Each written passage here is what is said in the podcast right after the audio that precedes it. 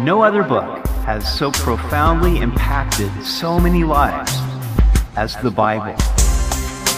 Welcome to Simply the Bible, the Through the Bible teaching program of Pastor Daryl Zachman of Calvary Chapel, Treasure Valley. Today we consider the last written words of David and take a good look at his mighty men. We hope you'll join us as Pastor Daryl continues in 2 Samuel chapter 23 on Simply the Bible.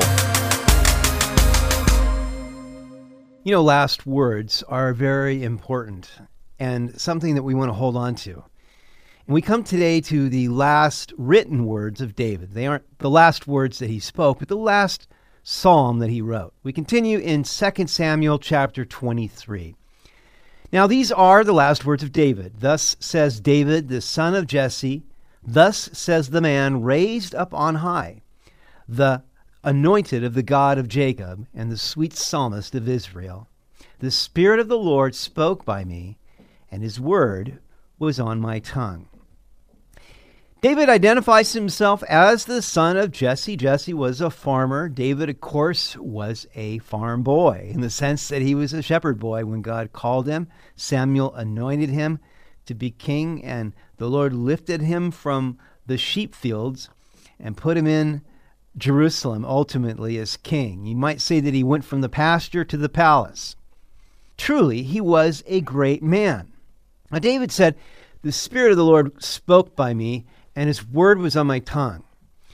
David had this awareness that it wasn't him speaking, but it was the Spirit of God speaking through him as he wrote the Psalms. And Peter would agree with this. In Acts 1:16, Peter said, Men and brethren, the scripture had to be fulfilled, which the Holy Spirit spoke before by the mouth of David. So it was the Holy Spirit speaking through David. That was what David was ultimately just saying here, that it was the Lord speaking through him. Then he said, verse 3 The God of Israel said, The rock of Israel spoke to me. He who rules over men must be just, ruling in the fear of God. That is just a good requirement for anybody who would be in a position of leadership over others, government authorities. And he shall be like the light of the morning when the sun rises, a morning without clouds, like the tender grass springing out of the earth, by clear shining after rain. Verse 5 Although my house is not so with God, Yet he has made with me an everlasting covenant, ordered in all things and secure. Now, this is the New King James Version that I'm reading from. And of course, David, at the end of his life, he realized he was not touting his own righteousness as he had done at an earlier time in his life. Uh, by this point, he understood that he was really not worthy of what God had brought into his life. He knew that his life was not perfect, his house was not perfect. And yet, he also knew that God had made with him an everlasting covenant. And it could be, as the English Standard Version says, uh, verse 5 for, for does not my house stand so with God? For he has made with me an everlasting covenant, ordered in all things and secure. Either way, David understood that it was by the grace of God, by his everlasting covenant, not by his own righteousness, but by what God had said that he had an eternal dynasty. You know, he wanted to build God a house. God said, You're not the one to build my house, but I will build you a house. David, I will build you a dynasty, and you will always have one of your descendants sitting on the throne. And of course, ultimately, that is fulfilled in Jesus Christ when he comes again and sits on the throne of David, the lion of the tribe of Judah, the descendant, the son of David, when he shall reign forever and ever. And what a beautiful day that will be. Talk about great government. David also said, For this is all my salvation and all my desire. Will he not make it increase? And I love this. You know, all of David's desire and his salvation was now in the promise of the everlasting covenant. He'd come to the end of his life. He'd tasted everything that a man could taste, everything that a man could want, he had experienced. But the thing that was most important to him was this everlasting covenant that God had made. That was his salvation. That was his desire. And he understood that it would be God that would make him increase ultimately. And I think for us, our salvation and our desire ought to be the everlasting covenant that God has made with us. And of course, that covenant is revealed in John 3:16 that God so loved the world that he gave his only begotten son that whoever believes in him should not perish but have everlasting life. That is the everlasting covenant that God has made with us. Jesus said, This is the new covenant in my blood. Um, and that is what should be our desire. And certainly it is our salvation. It's our hope. We don't base our hope on our own righteousness, we base it on the grace of God as manifested through the eternal covenant through faith in Jesus Christ. Verse 6 But the sons of rebellion shall all be as thorns thrust away, because they cannot be taken with hands. But the man who touches them must be armed with iron and the shaft of a spear, and they shall be utterly burned with fire in their place. So, you know, David was one who was a son of God, but the sons of rebellion are like the thorns. You know, they prick people, they pierce them, and though they're dangerous to be around, and you're going to get harmed if you touch one of them. Now we come in verse 8 to a listing of David's mighty men. Now we hear a lot about the mighty men of David throughout 1st and 2nd Samuel.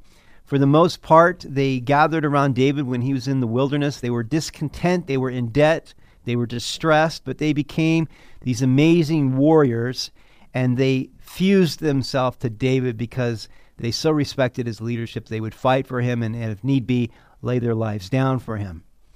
Now, I should say that there are three groups mentioned in the rest of chapter 23. There is what was called the three, and these were like the superheroes. And then there was a, a second group of three, and they were right under the superheroes, okay? And then there was a, a group of 30. Verse 8 These are the names of the mighty men whom David had Joshebashebeth, the Tachmonite, chief among the captains. He was called Adino the Eznite, because he had killed 800 men at one time. Imagine that, killing 800 men at one time, and he became the chief of the first three. And after him was Eleazar, the son of Doda, the Ahohite, one of the three mighty men with David when they defied the Philistines, who were gathered there for battle. And the men of Israel had retreated. He arose and attacked the Philistines until his hand was weary and his hand stuck to the sword. The Lord brought about a great victory that day, and the people returned after him only to plunder. So he's in a battle with the Philistines. All of his fellow comrades run away, but he decides he's going to hold fast to his sword to the point that his hand fuses to the sword and he brings about a great victory. I love the imagery of that because, you know, we know that the sword of the Spirit is the Word of God. And when we stand our ground, when we hold fast to the Word of God, we will ultimately bring about a great victory. Uh, others might be running away, but you know, you hold fast to the Word of God, and God will see to it that you are standing in the end. Verse 11 And after him was Shammah, the son of Agee, the Hararite. The Philistines had gathered together into a troop where there was a piece of ground full of lentils. So the people fled from the Philistines, but he stationed himself in the middle of the field, defended it, and killed the Philistines. So the Lord brought about a great victory. Now, you know, I don't know that I would be real excited about a field full of lentils, but this guy, um, Shammah, stood his ground, defended that field, and uh, because he defended it, he killed many Philistines, and the Lord brought about a great victory. And I think the point is not so much what was in the field, but that he was not willing to give an inch to the enemy, and he was going to stand his ground no matter what. And I think that that's a, an important point for us to keep in mind. It really doesn't matter what it is God has given you. You know, maybe your ministry is to take care of the infants in the Sunday school you know, but do you hold fast to what God has given to you? Do you defend that? And do you stand your ground? Uh, if you do, God will give you a great victory. I, I remember a woman uh, in our old church in California. She was an elderly woman, white haired woman. Her name was Evelyn.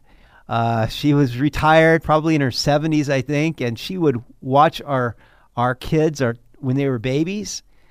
And oh my goodness, she was just so reliable. She was always there. She had such love for kids, and I'm looking forward to seeing her in heaven one day. Then three of the thirty chief men went down at harvest time and came to David at the cave of Adullam.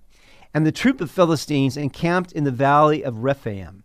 David was then in the stronghold, and the garrison of the Philistines was then in Bethlehem. And David said with longing, Oh, that someone would give me a drink of the water from the well of Bethlehem, which is by the gate.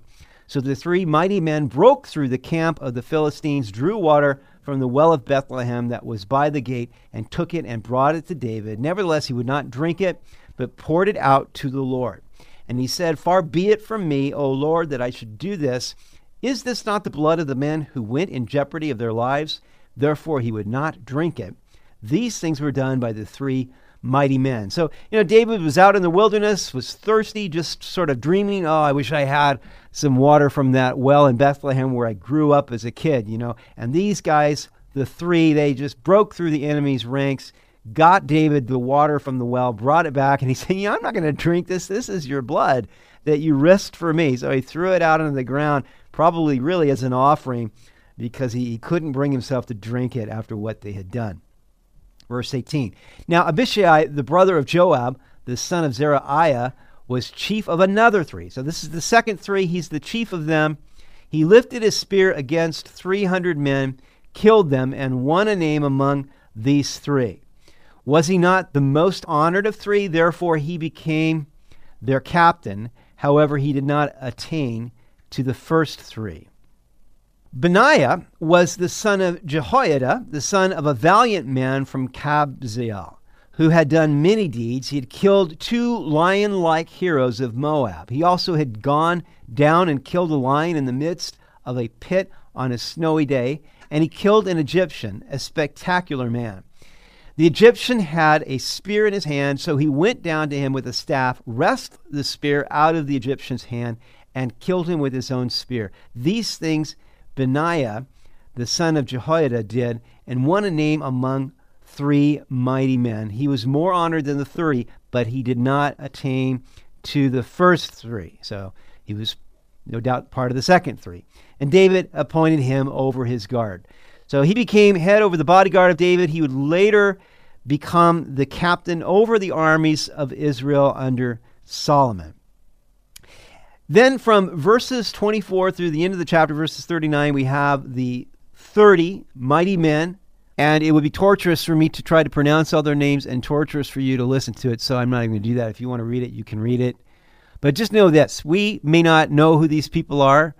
Their names may be meaningless to us, but they weren't meaningless to God. And God recorded their mighty acts and the fact that they were mighty warriors, mighty men of valor, just as the Lord is recording everything you do.